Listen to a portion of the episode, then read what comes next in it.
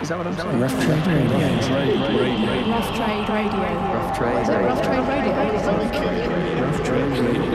Rough Trade Radio. Rough Trade Radio. Rough Trade Radio. Hello and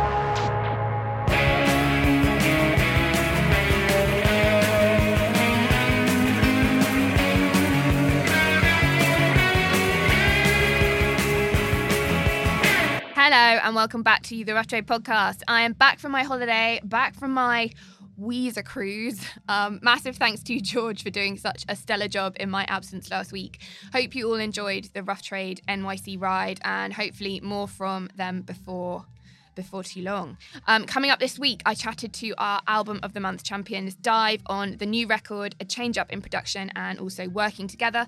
That'll be five to one, arriving in the usual slot. Also, though, Sam from Rough Trade Nottingham swung by to chat new releases with me, as well as his latest album, Crush. Plus, Rob's got his disco on, and George gives us um, the lowdown on Black Friday 2019, which, by the way, gets bigger every year and in fact is a bit of a thing in the UK too. So, in case you didn't know, Black Friday, a little bit like um, Record Store Day, is where lots of sort of limited edition releases are available on a select day and you can only grab them in store. The list of available titles for both the US and the UK should be up at roughtrade.com now. I'll try and stick it in the show notes for you so you can grab that. Uh, so yeah, look, take a look through, make your wish lists. There are some super, super good titles in there this year, some of which George will take you through. We hope to have a few of the US titles available in the UK as well. So yeah, do get stuck in if that's your sort of thing. But kicking off today's playlist, IDLES announced a new live album last week, A Beautiful Thing, live at Le Bataclan, recorded in Paris on the 3rd of December last year and celebrating their two year journey to that point. It includes songs from both Brutalism and Joy as an Act of Resistance and basically promises to be absolutely mega, a must for any IDLES fan, and I imagine it is extra special if you were lucky enough to be at the gig. It also comes on a choice of vinyl colours. I think there's three to choose from. So yeah, get pre-ordering now at roughtrade.com. Here is a taster of what you're in for though. This is Mother. I am a feminist.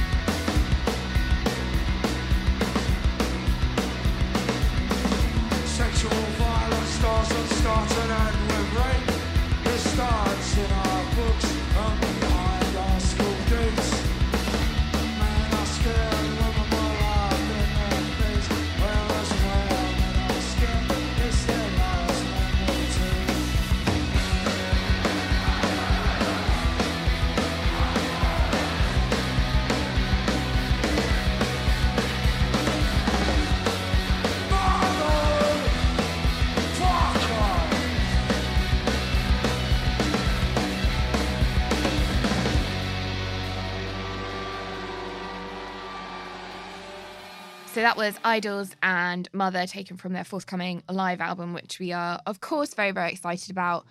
Um, but on to the next section of the show, which is new releases. And I have Sam back with me for another show. Hi, Sam. Hey Emily, how are you doing? Yeah, I'm not too bad. I'm still a bit jet lagged from my holiday. Yeah, your Instagram looked like you had a very nice time. I'm very jealous. It was amazing. It was so great. Um, I'm trying to get back into the swing of things with work. Obviously, it's an amazing job to come back to, you, so it Of can't course. be can't be too down in the dumps. But um, yeah, still kind of in that transition period. But it's nice to be back doing the podcast. I did miss it, but um, NYC did a really great job last week, so that was fun to listen Nice. to too. So I've come back to quite a busy week, really. We've got a couple of um, standout Rough Trade exclusives that I'm going to quickly mention. So we've got Floating Points and his stunning new album called Crush, which is on Rough Trade exclusive vinyl. The vinyl itself, I must point out, isn't exclusive, but it is, in fact, the sleeve artwork.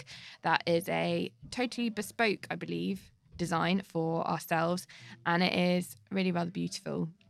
It looks like kind of like um, lots of colours interweaving, as if it was like almost like coloured oil. Yeah, it looks nice. Together. It's- I don't really know how to describe it. It's kind of really cool that we have like an is cool. alternative sleeve compared to just the different coloured record ones. Yeah, It's yeah, it's a nice sort nice of little switching things up a bit. Yeah, totally, totally. And I really like it. So snap that one up if you're keen. Also, we have Jungle, whose DJ mix compilation for the iconic Back to Mine series is out. Um, and we have a Rough Trade exclusive orange vinyl edition of this, I think limited to about 300 copies. So that's very cool because I think they put out an album last year. Yeah, so I was I'm thinking pretty sure that was fresh in my mind somewhere. coming along quite soon, but obviously it's a comp. But I think there's one original track on there that they have done specifically for Ah, this okay. album. Kept one back. Yeah. Yeah. So that is awesome. Um, but what I'm going to talk about and that we're going to play this week is, of course, the new Foals record. Yeah. So it's Everything Not Saved Will Be Lost Part 2.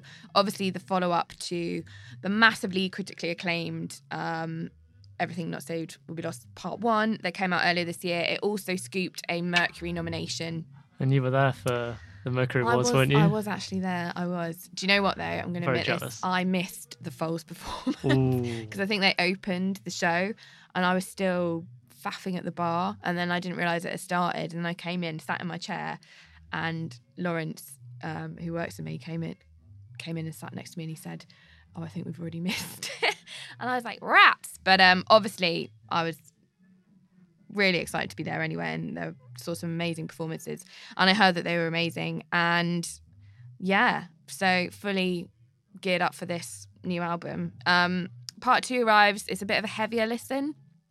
The guitars are more emphasized, and there's some really big riffs on it. And it also asks how you can continue in the wreckage and through the scorched earth, which basically is responding to many of the themes explored in part one.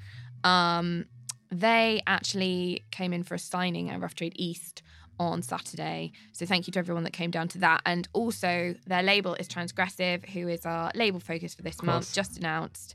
The brilliant um Transgressive, who we love so, so much. Um, but the standout track for me on this record is called The Runner. Um, I think it's got all the elements of the kind of Foals What catalogue. makes them yeah. foals?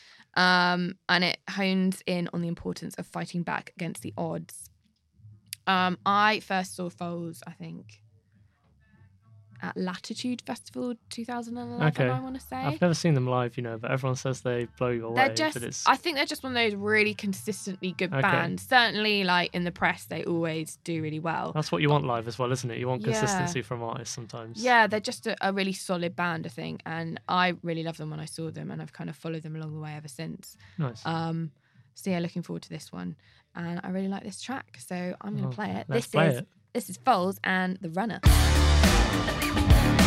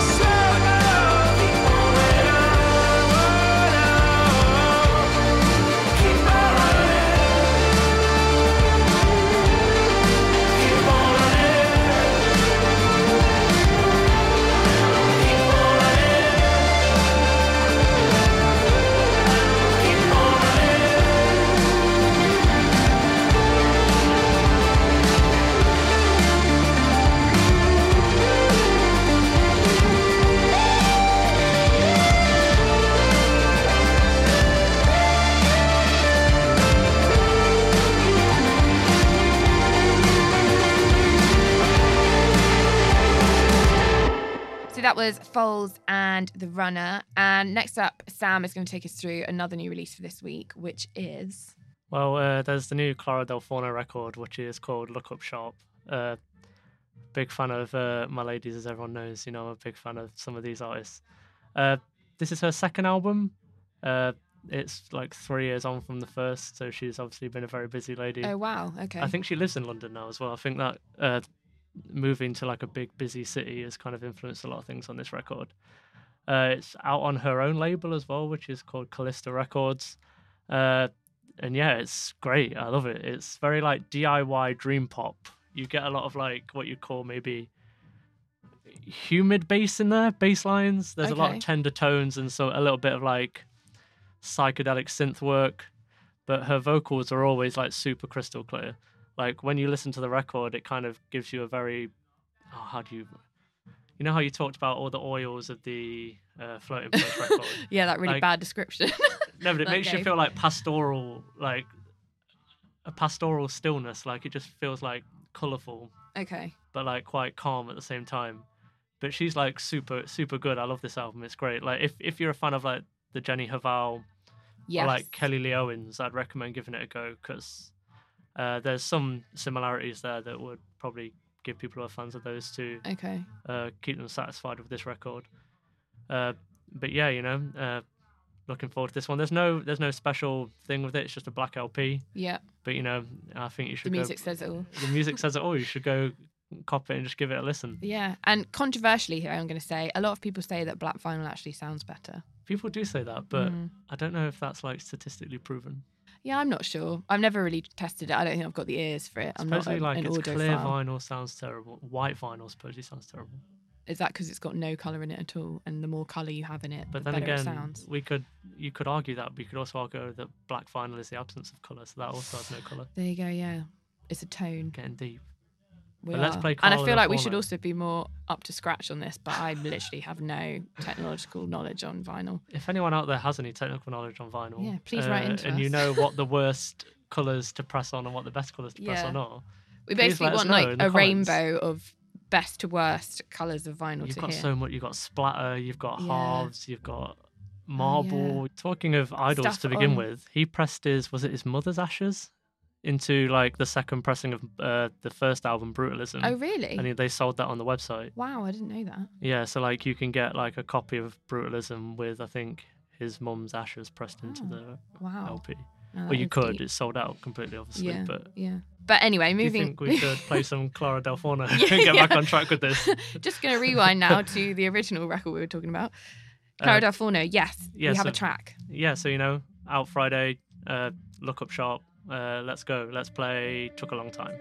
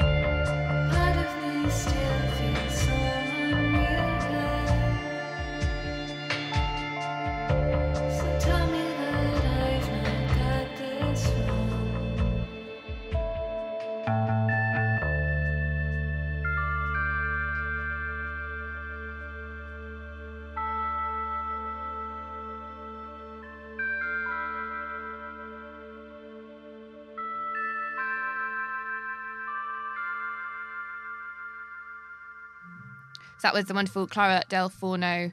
Um, following that, I'm going to talk about this. Actually, I believed it to be out this week, and it's not.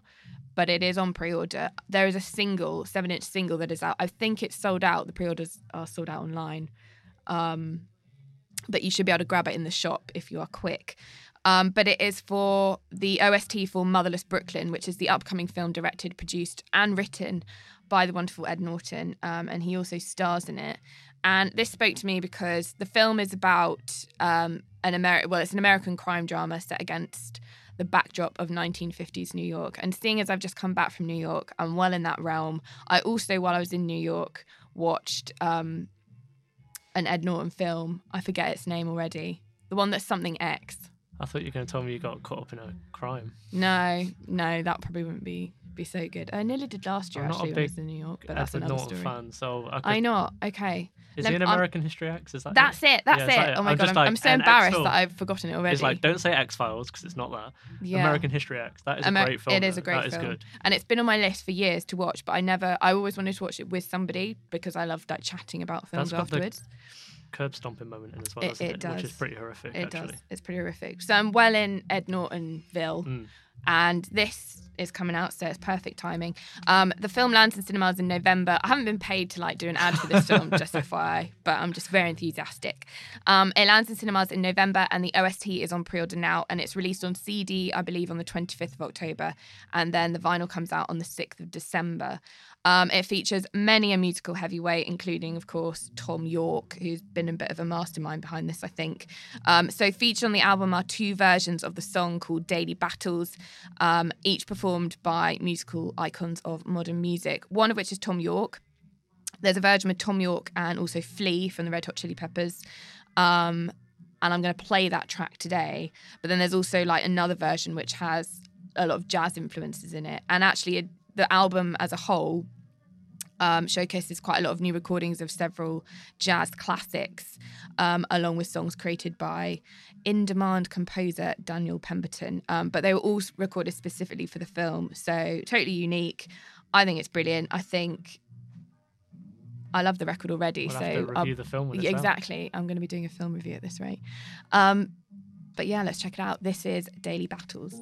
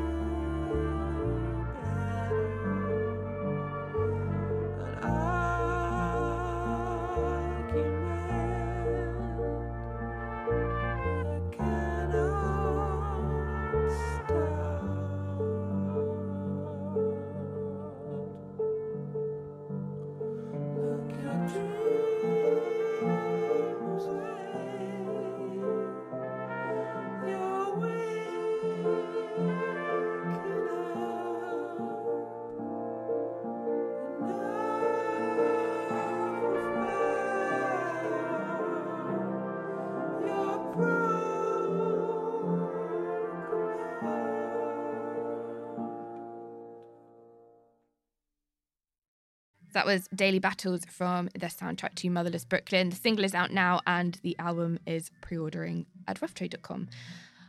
Gonna wrap up our.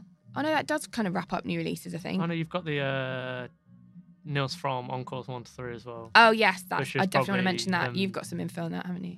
Uh, yeah, big fan of Nils Frahm. I Yeah. like I liked All Melody, which is where Encores One came out from. We had it as the special LP when we had it for album of the month in February did. 2018, Yeah, all the way and that was then. also an album of the year.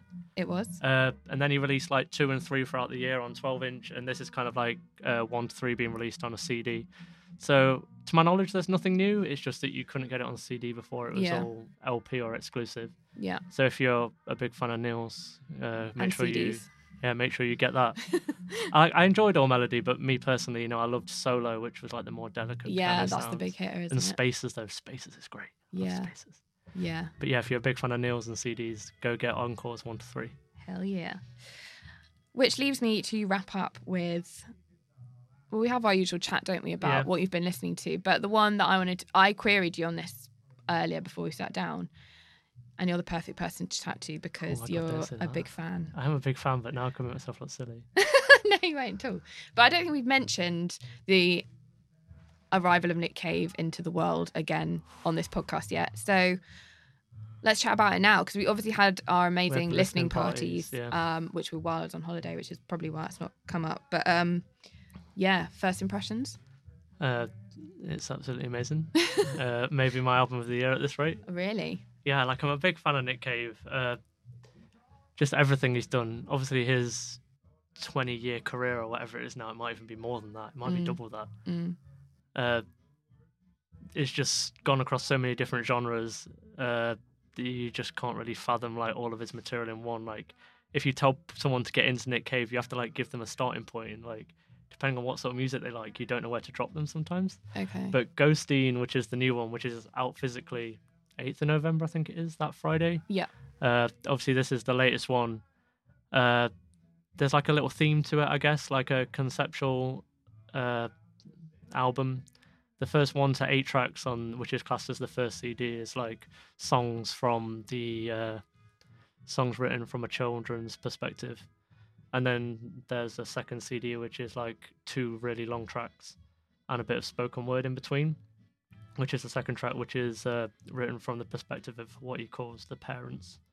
He doesn't really go into any more detail than that when you've heard about in interviews. He's just said that one track, one side is to do with parents, the other side is to do with children. yeah. Uh, but it's very like Nick Cave sounds very vulnerable in it, but it's like the whole record is kind of so soft and it's really warm. There's loads of like high synths in there and like really slow drifting electronics. Mm. Like you hear a lot of like Warren Ellis there with his like Korg or whatever synthesizer he's got like whirling away.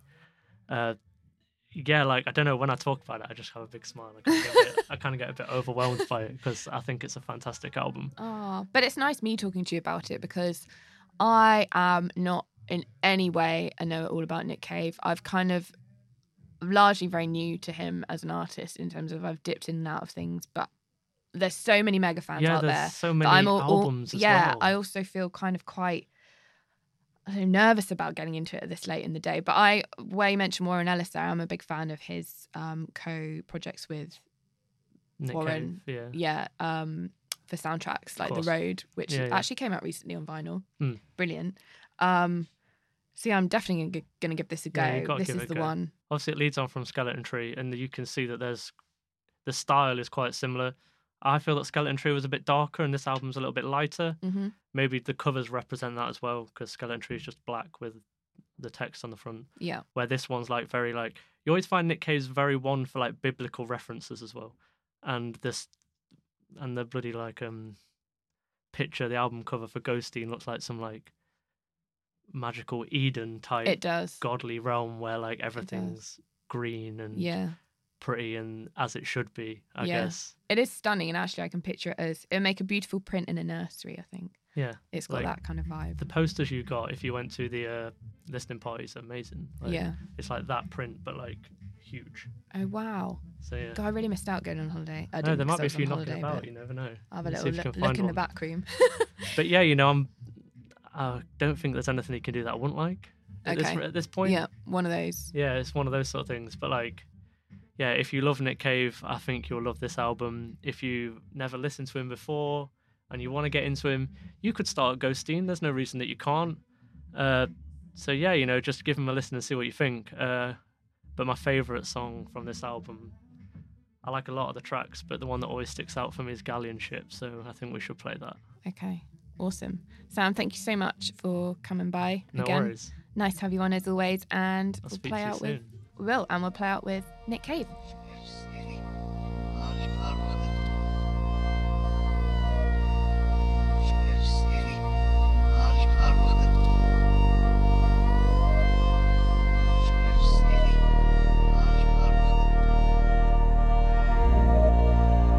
If I could sail a galleon ship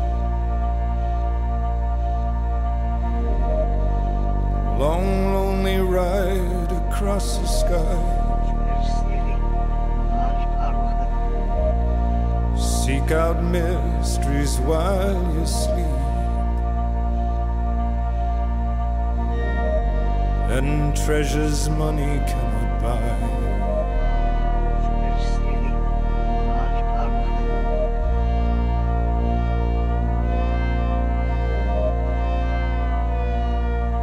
For you know I see you everywhere. A servant girl and empress. My galleon ship will fly and fall, fall and fly and fly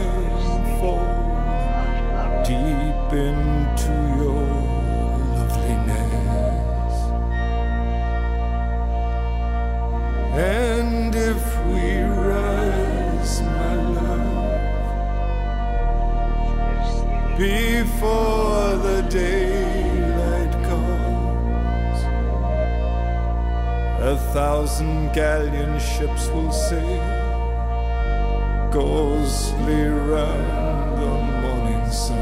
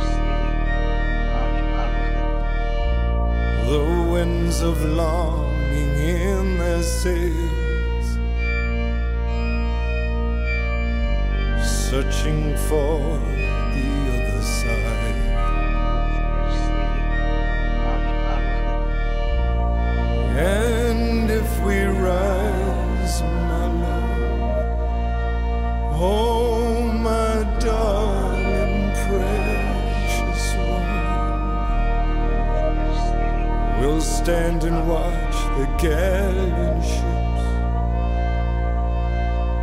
circle around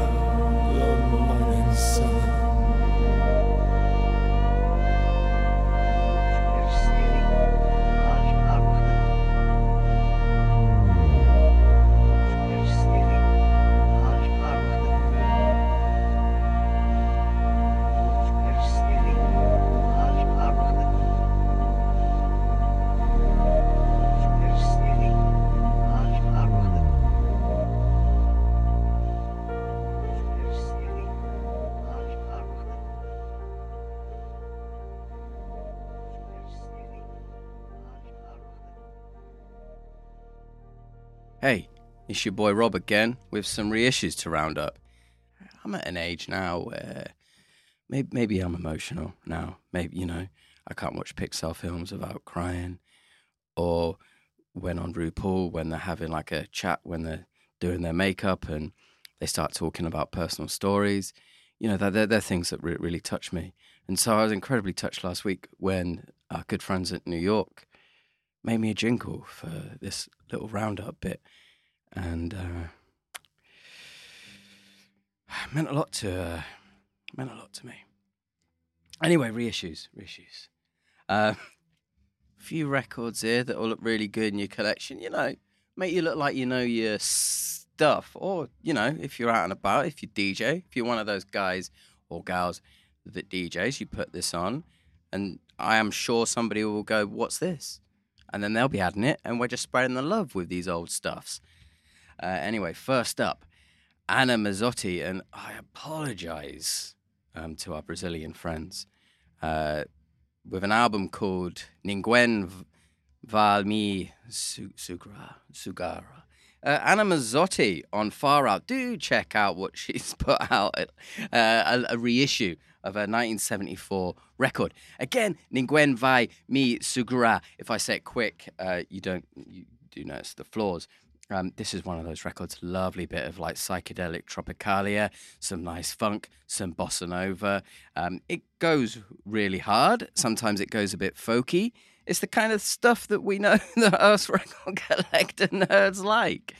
Soul Jazz Records again, with one of those comps that you can put on in your house and makes out as though you're more well versed in a genre than you actually really are. Because to get some of these stuff on OG vinyl, um, I mean, you have to mess around with disco. Gross. Um, would cost you a lot of money. So luckily, uh, our fine friends over at Soul Jazz have put together Nigeria Soul Power 70, which is a collection of soul, funk, uh, fuzzy rock, Afro rock, Afro disco. Um, I'd say like this is a good jumping off point, and then maybe go and check out some Soundwave stuff. They usually reissue some good Brazilian stuff. Hey, so far out recordings. Hey, and check out this bit of excellent radio syncage because this is a record called Disco Soccer that I'm really enjoying. and You'll probably really enjoy it because um, Brazilians are good at soccer. So that's why I linked this together because this has got nothing to do with Brazil, but it has everything to do with um, a Ghanaian um, athlete uh, who goes by the name of Alhaji Sidiku Buhari. Um, and he was um, a decorated athlete in Africa um, and would won silver and gold medals uh, in the All Africa Games and West African Games in 1963. And he went over to um, the York Institute in America because he'd attained a scholarship um, for his athleticism. And anyway, he got really into baseball and he trained with the team uh, and would occasionally play matches. And one of the teachers, the music teachers from York, had heard him singing inspirational team building songs and chants for his side in a sort of uh, Ghanaian style. And uh, he really enjoyed the rhythm uh, of these songs and decided to, can I make a, a little record for you? And um, he made this disco record with him after doing a few other things called Disco Soccer. And he'd signed to Polydor back in 1979. And what he put together was this really, uh, it's one of those like disco records. It's a little bit on the er- erotic. It's got a bit of afro to it. So it's a bit different from what you'd find in a sort of American disco record of the time. Of course, because it's the 70s, there are um, orgasm sounds in it. But I find that uh, the 70s orgasm sound is, seems to be the only acceptable um, period where you could use that without it being creepy AF. Anyway, uh, Disco Soccer, and I'm going to play you a track from this. This is a track called Feed My Body. Let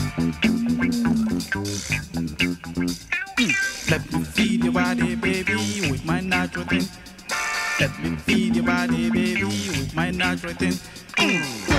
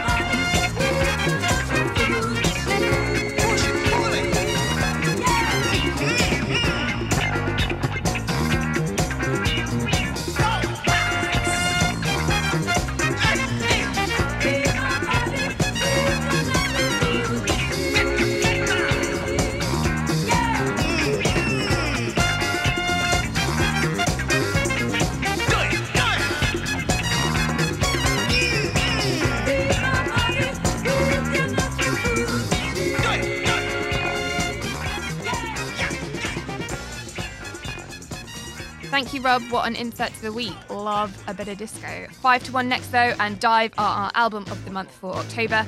And I chatted to Colin and Cole. 5 to 1, baby. 1 in 5.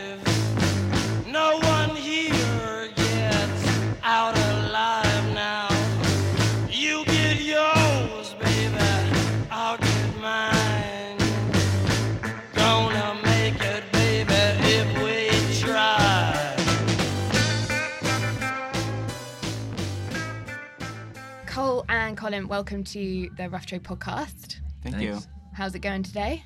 It's going great. Pretty great, yeah. Yeah. You arrived in London yesterday? We arrived yesterday. It was cold and gray, and today it's sunny. And Yeah, nice. today it's sunny. You've Yeah. come at a good time. We've had like kind of a crap summer Mm, weather-wise. Now it's just started to kind of settle down a bit. So cool. We kind of need the cold.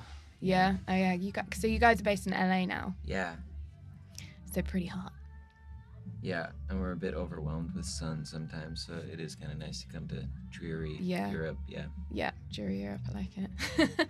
I just want to kind of start off by asking how you would describe this period in DIIV's kind of journey. Do you think there's kind of a certain renewed clarity with this record, renewed unity even with this record as a band?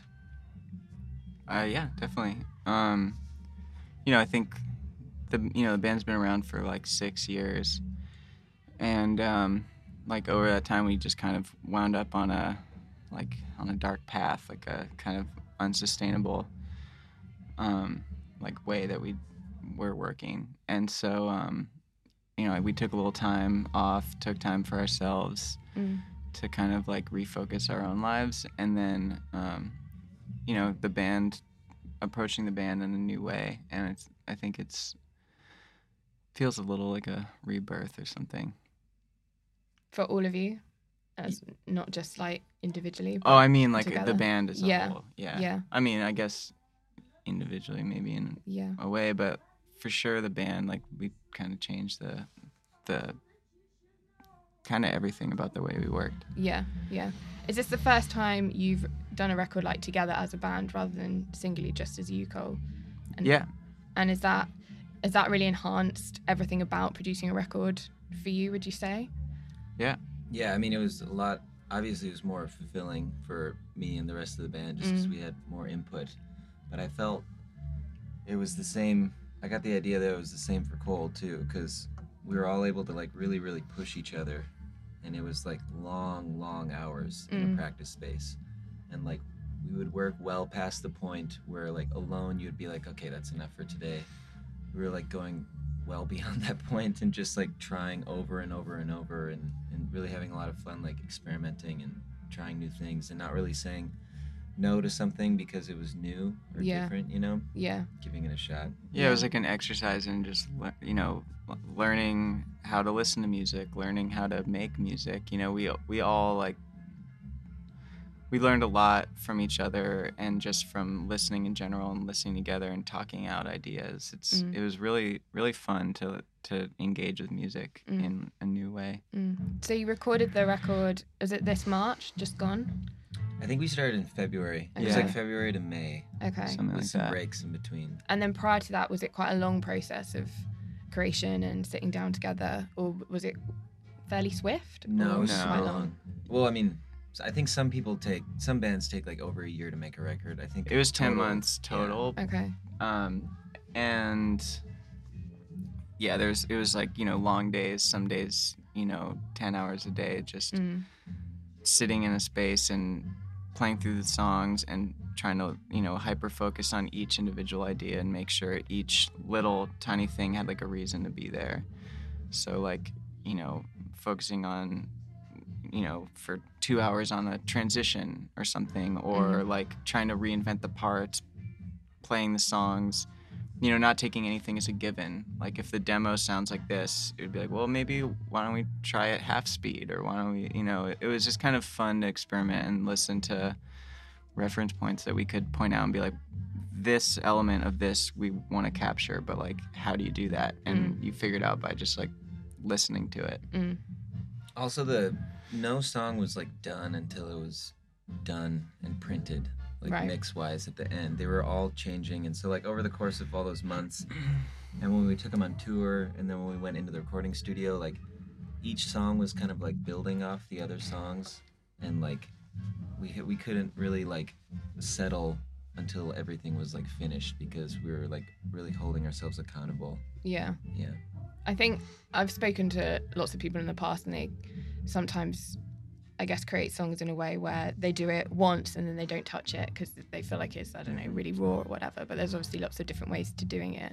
And obviously, for you guys, it was, would you say, like really refining it and Yeah. perfecting it? Well, I think part of it too was acknowledging that like that we're not you know perfect songwriters or something, and and like there's like a a kind of some sense that you get from like communicating with each other where like you're you have to be completely okay with hearing criticism and feedback on your part or Mhm. whatever you are doing and okay with giving it to somebody else which is also hard and we figured out how to how to communicate and like you know never like f- fell in love too hard with any specific element of it because at any point somebody could be like i don't like that and then we'd have Mhm. to say well why and discuss it and break it down figure out what we're actually trying to do Mm. so getting precious about demos for sure is something i i fall into especially on the first record where it was like the first music i'd made myself and i was like really proud of it and listened to it a lot so then by the time i went into the studio i was like well the demos are perfect but i think that that's you know it's a trap that a lot of musicians fall into and so we were conscious about avoiding Yeah. it this time And I guess if you hadn't done that first record or even the second record, it's an evolution, I suppose, of a working process. So Mhm.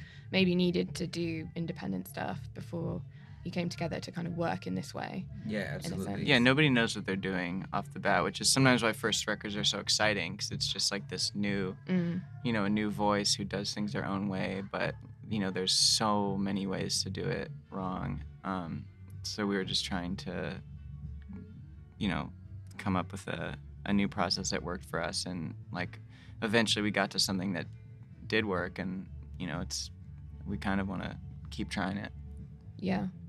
Um, thematically, then, um, you've released a statement saying that this is the soundtrack to personal resurrection under the heavy weight of metallic catharsis. Um, would you say Did I this? say it? oh the, so. the, yeah, the guy yeah. who wrote the bio yeah yeah, yeah. sure Is that representative of- of what you would say? uh, i guess yeah I think you touched on that in the last album, but would you say this is touching on those themes in a much kind of truer form than Um, than you were last time, or is it just that you're in a different space now? Well, it's yeah, it's definitely all of that. I mean, it's definitely truer. You know, I think it the last record I had, you know, very short exposure to um, like the world of, you know, recovery and the tool set that you get from you know going through that yourself. Mm. Um, the uh, you know every person, you know, millions of addicts, their story is one of, you know, relapse and recovery, and it's you know that's a part of part of recovery itself is is relapse and and struggling and failing, um, and like being okay with that and accepting it, whatever. So like you know the first second record was like an attempt and a failure, Mm. and um, then like you know there's a bunch of time where you know i think every addict is always looking for like this, the easiest softest way to to recover but like the real answer is just that it's like a lot of work on yourself. Mm. um, and you know a lot of assumptions about yourself just throwing out and a lot. Um, so i think like th- there was a lot of work that i was that i kind of knew i had to do but wasn't willing to do on the second record. And then you know spent like a year two years now like doing that work and then was able to kind of reflect on it and digest it in a more um, real way or something on this one Mm. if that makes sense No, definitely. And yeah, that statement. So the statement was for the for the press release. Yeah, I mean the like those words are true, but you know bios are really hard. Yeah. yeah i mean Meta- we would never be like, yeah, you know, the new record. It's like It's like metallic, metallic catharsis. catharsis. No. Okay. Got Even ya. though like that sentiment is, you know, it's like to a, us. a bio writer is like a, a journalist who writes a piece and puts it out but then you can like edit it Yeah. but like you're not it's n- it's like a per, it's like a statement i guess from the band but like it's kind of just Yeah. something because you know a lot of journalists will just copy paste it and it's something that we were like fine with being Yeah. a thing but like in terms of a statement it's it's really just we kind of wanted the record to speak for itself Sure. and not like talk too much about Yeah. you know specifics of or like make some fucking grandiose statement because Yeah. it's just not in the spirit of the record itself Yeah. especially because like there are a bunch of elements of this record that are like a little bit cliche when you talk out loud about them like about like band unity and us being like a family and like working through like difficult times and coming out on the other side and like making something that we really love and like having healthier lives you know if you Mm. like if you try to put it to words it's like okay all right we get it but yeah like we're all is so true. proud of you like you know good Yeah, like, pat on the pat, pat on the back, back yeah. son but it is it is true you know Yeah. we do feel that way about the album that Yeah. it's like very like positive and and we wouldn't even be talking about it or you know it's it, it's like a you know like such a like hashtag blessed thing to be like my life is so good right now Yeah. like you can do it but only reason we're doing that is because like you know we feel really proud of the record Mm. and like it's related so otherwise it's like who Yeah. cares but that is the, the story of the record like it or not Mhm. Yeah, yeah. It's interesting to talk, to talk about that actually because at Rough Trade, for example, we work with so many artists and bands and things, and often you you do just get fed those kind of PR statements. Mm-hmm. So that's why it's so great to like have bands like yourselves come in and really talk about it. And often it is just that yes, this is our story, but you want people to listen and experience it for themselves and take their own personal things from it. Yeah, I mean, to us, like you listen to the record and it's like it's all it's all there. There's Mm. nothing that needs to be said. But like I, I, I really don't think that, you know, for us it's clear because we're like aware of our own story. But I think for just like any person, I, maybe that, like we've conceded that like it's fine to give a little context or something. Yeah. Mm, You know, I mean, me as a music fan, I love that. I Yeah. love hearing, you know, the how how bands did stuff or why Yeah. or Yeah. And I guess sometimes you could even go into a record listening to it and then have questions after you've heard it or have questions up front when you've heard oh there's this record and it's you know so it's at all stages so cool. it's definitely cool to unravel those layers um, i'm going to hop back to production quickly because Sure. you enlisted the production talents of Sonny DiPerri Mhm. did I pronounce it right? Excellent. Um, and this is the first time you've had an external producer, I think, work with you guys. Um, was that kind of always on the cards for album three, or was it something that kind of came to light as you started working together? Yeah, we had like we had different ambitions for this record in terms of like how heavy we wanted it to be, Mm-hmm. the bands that we were referencing and like we wanted to record some of it live or as much as we could have live. Yeah. And like that's like beyond our technical expertise. So like we knew that we wanted to get someone and we got really lucky. Our manager just suggested this dude Sonny and we didn't really know much about him. I think the only thing we were told was like he made the Emma Ruth Rundle record and a Protomartyr record. Yeah. But we met up with him for lunch, and Cole and I just like listed our reference points for the new record, and he was like, "Those are like my favorite bands." Oh, and wow. then after 20 minutes, we're like, "Oh, we'll just make it with Sonny." Yeah. It's super easy. Yeah. Was and it- didn't ever think about it again. Yeah. Wow. So it was just kind of seamlessly just like slipped into your working process rather than being this big scary new thing. Yeah, and also, you know, we had had like a kind of intense dynamic with the band where it was like kind of like brutal honesty and but also like having a lot of fun and um, you know, just like a closeness that you get from spending 10 hours a day, 7 days a week with a bunch of people that you Mm. have been through a lot with. Mhm.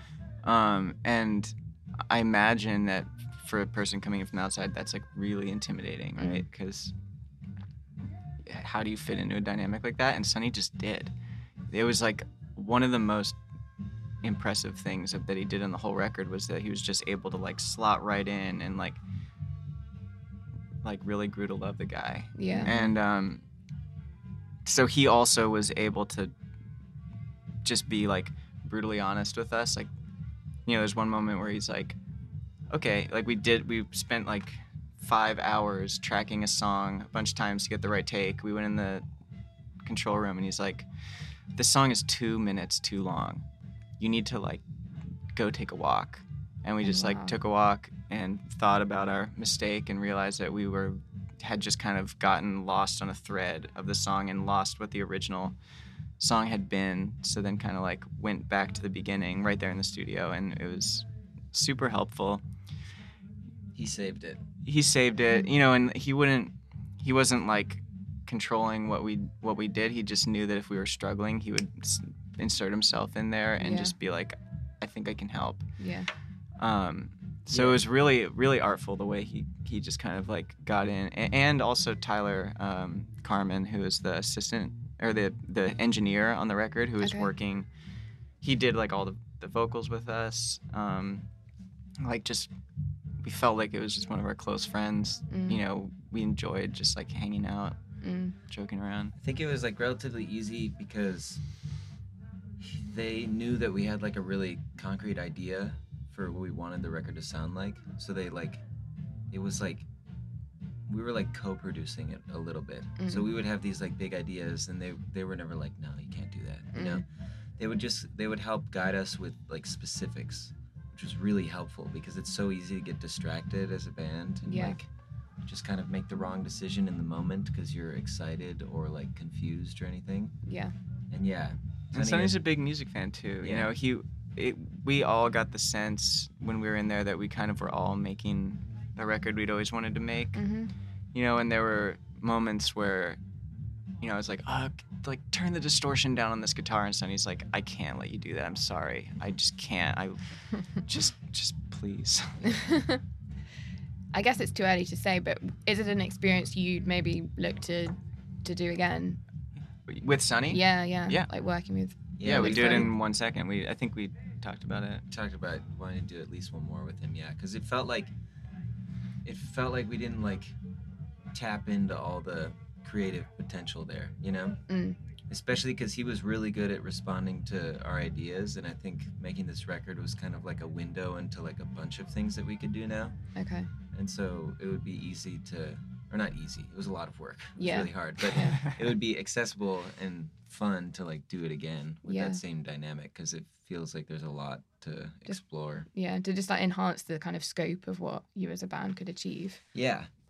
I mean, yeah, it's funny to to think about making the record 'cause it, like it kind of comes off as like so serious, and uh, making the record was really fun Mhm. and really lighthearted. Um, and you know, I think it helped that we were all really excited about it. But there's, you know, all jokes. Yeah. Mhm.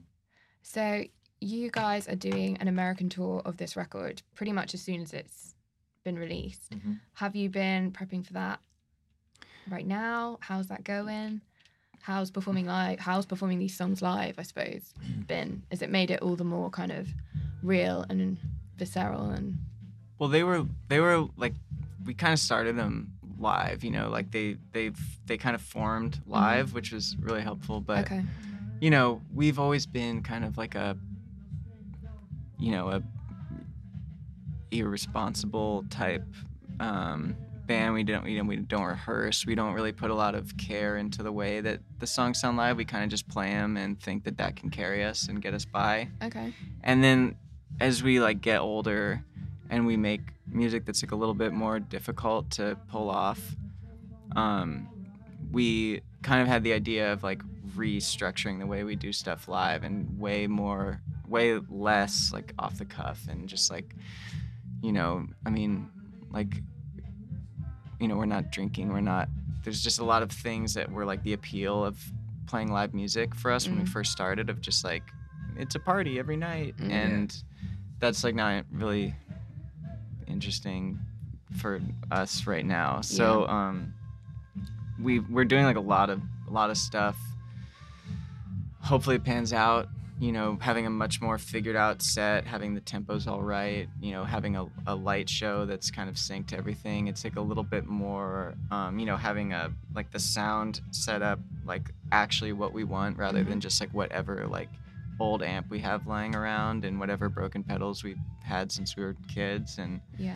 it's the first time we've you know spent money that we don't have on gear but um, it's like all part of just like a trying to just like grow up and level up. You know we we toured with um, we toured with our friends Deafheaven last year and they really it made us really quickly feel like okay we need to grow up because they were constantly trying to level up themselves okay. and they just you know the show was so cohesive and dynamic and the sounds were great and you know it's not like they had a ton of crazy stuff going on. They just had a simple like routine for the way they did it so we're kind of trying like a different live approach we haven't actually tried it yet but Okay. we have a month to to really get it together Yeah. It's funny. I mean, we've had some rehearsals where we played the songs and like we we like wrote and arranged them as a band in a room. So like we know how to play them, so to Mhm. speak, but Yeah. like we just like we got so specific with sounds and everything and performance. I know like when Cole and I recorded the vocals, like we spent a long time like talking about how they should sound and like how to sing them. And they're kind of like soft and whispered. And so like that's a challenge to recreate live. Certain guitar sounds are really hard to recreate. So we can like do the songs as a band and it's like okay, that's that song, but Mm. it's just about like kind of achieving the standard and quality that we want Yeah. live is kind of a challenge, but it's a good challenge. Yeah. Have you ever been to see a band and you've listened to the record and you've gone to see them live and it just sounds totally different? Yeah, Yeah. all the time. I mean, Do you we- find that do you think do you find that frustrating or do you think that it's just a different interpretation of It totally music? depends on the band and the show. I mean, we were that band, and I think it was exciting for us, you know, because it kind of was just like no rules and people didn't seem to care. mm, But I, I don't think we're interested in being that band anymore. Some, I mean, yeah, I mean, that, I think a lot of it's interesting to do, make songs differently live and on record, you Mm. know. But on on this one, that's you know, there's changes we're gonna make because people have a little bit more. It's a little bit more about the moment when it's live. So like the you know you can kind of do things that are like cheesy on record yeah. live. Um, you know, like extending, you know, a, a build up or something, and or like making like a dynamic um, arrangement within a build up or whatever. We've talked about a couple ideas of changing them live, but it, not like a, at a fundamental level where it's like, a, you know, there's a separate live version or something. Yeah, yeah. Well, congrats on the record and Thank you. all the best for the tour. Hopefully, you'll come over to Europe and tour at some point. Yeah, in Maybe in the February and new year. March, I think. Okay, awesome. And we'll maybe try and get you guys to come in and play at Rough Trade. Yeah, we'd love to. We did it once Yeah. few years ago. for Yeah, on the last record. Mhm. Cool. We love this place. Yeah, it's fun. We love it too.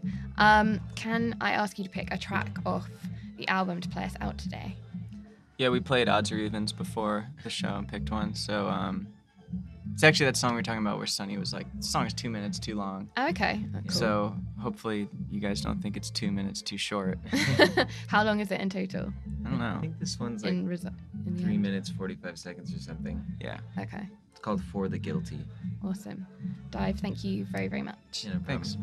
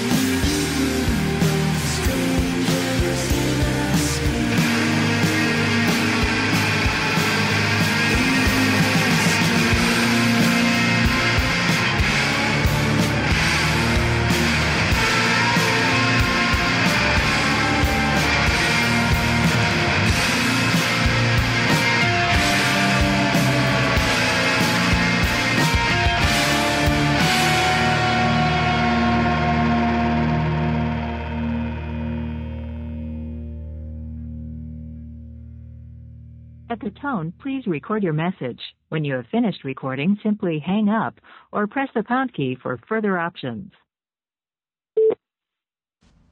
Hey guys, it's George from Rough Trade NYC. You might remember me. I hosted this thing a week ago, the whole thing, and now relegated back to calling up in the voicemail. You guys won't pick up the phone.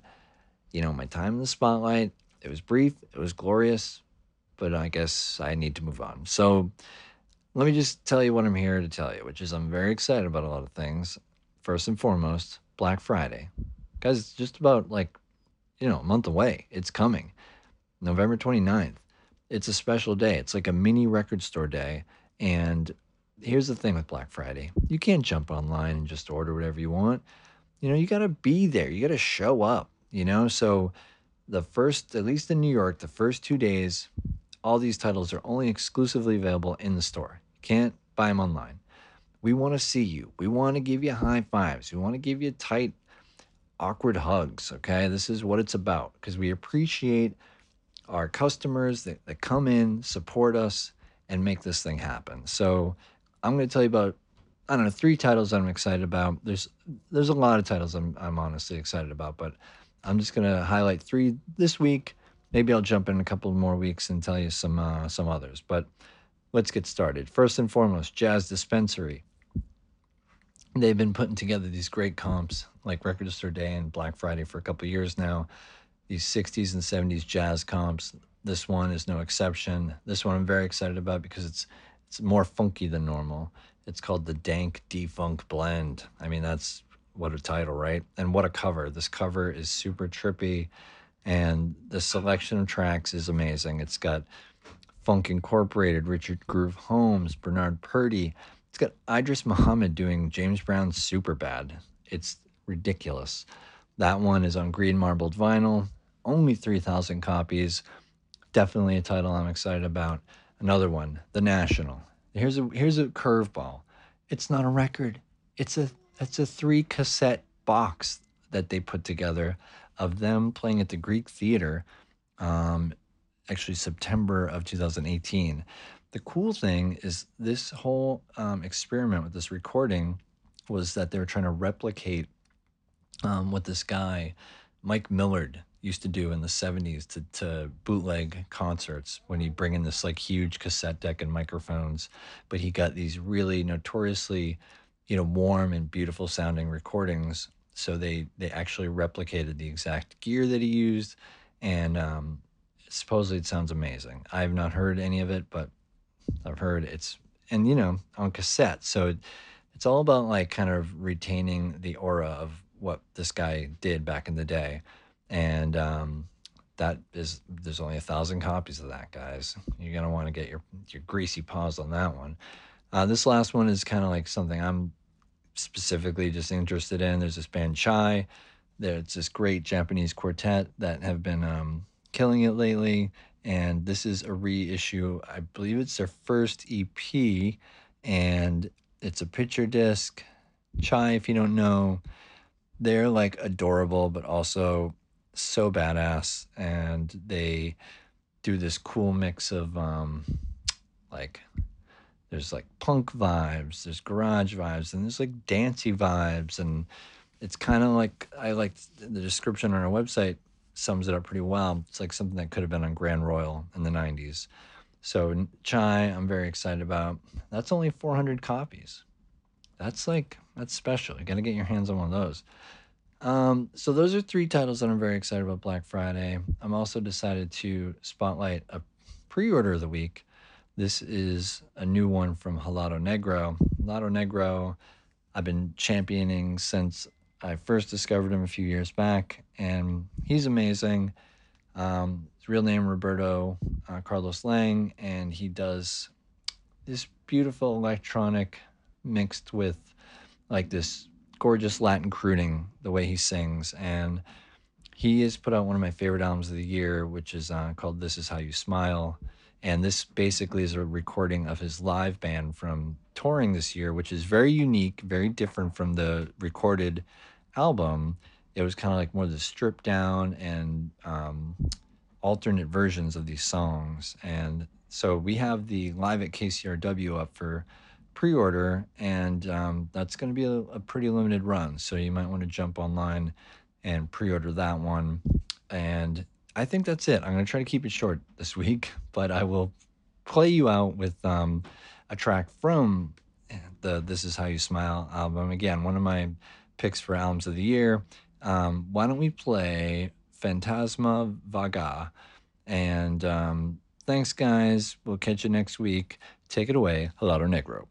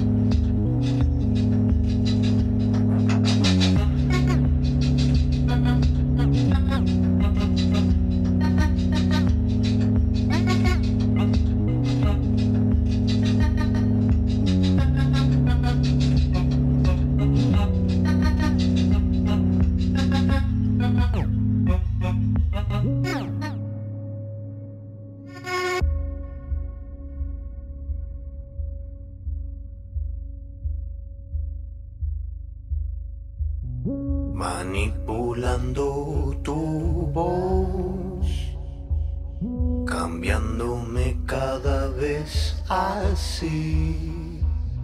Espantos de agosto, supongo produce poco. Modulaciones en tu sonrisa desplazamiento que no puedo imitar formas en el fondo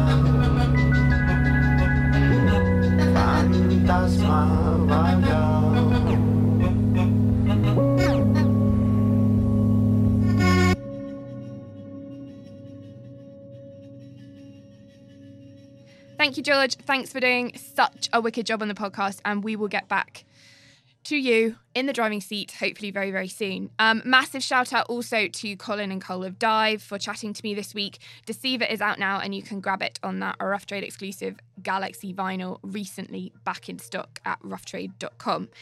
So to close out this week, and I'm going to look ahead to Friday, and Van Morrison is back with his sixth album in four years. Three Chord and The Truth It's 14 new original compositions that captures Van Morrison's sound and showcases his talents as one of the most celebrated songwriters.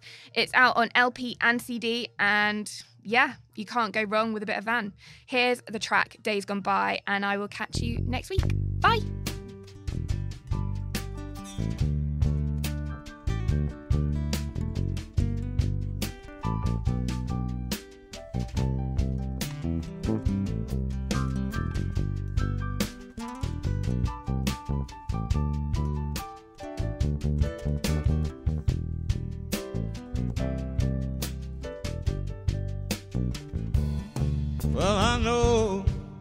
I said that so long ago.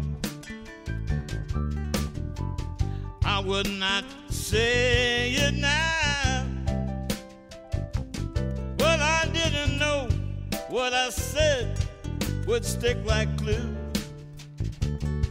What I said in the days gone by. Well, they tried to stitch me up. So many words so long ago.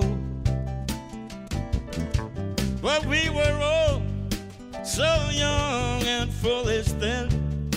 Hopefully, we can make mistakes and then we grow. For the days of old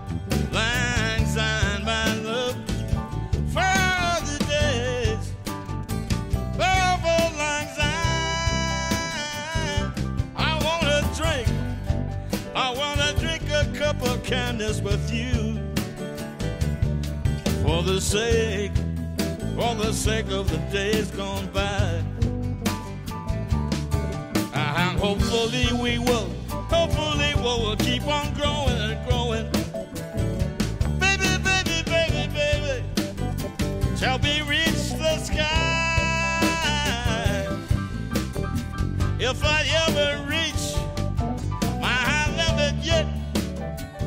well, I'm gonna surely, gonna surely have to try, have to try for the sake of old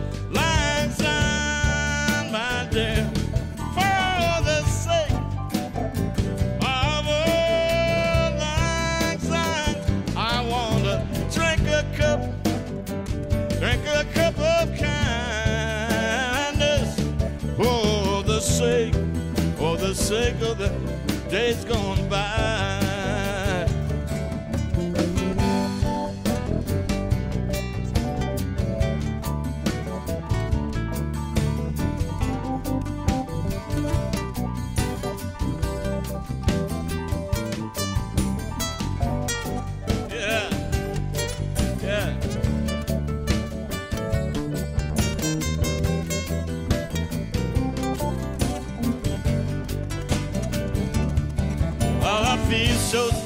So sorry for the ones who lead. For to lead, they want to lead such a perfect life. Sweep under everything, sweep everything underneath the rug. And they're never free from conflict, from conflict and strife. Because they perpetuate, perpetuate some kind of lie, my love. Perpetuate, perpetuate the lie. But everything I'm doing, everything I'm doing, I had to fight for it, had to fight for it. In the days, in the days gone by.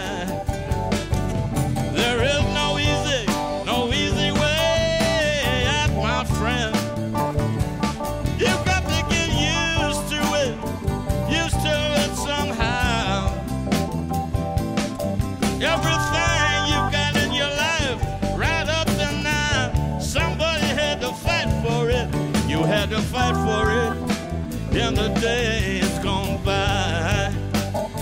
Well, go walking, walking, walking, walking up that hillside now. Where the heather, where the heather, where the heather's growing so wild. Then I'm gonna carry my child, carry my child on my shoulders, cross the river, cross the river for the sake, for the sake of the days gone by.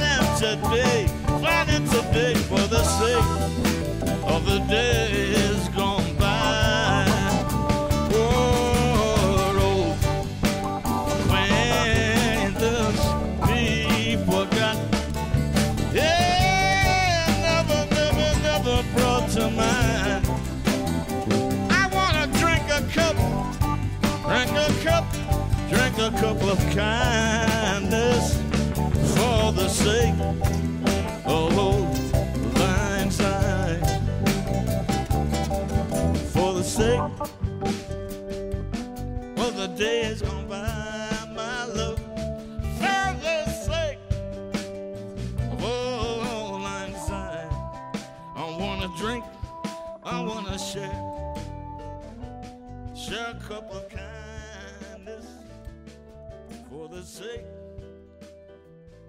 Rough Trade Radio. Reviews and subscriptions help to support what we do, so if you like what you hear, then please rate us on iTunes.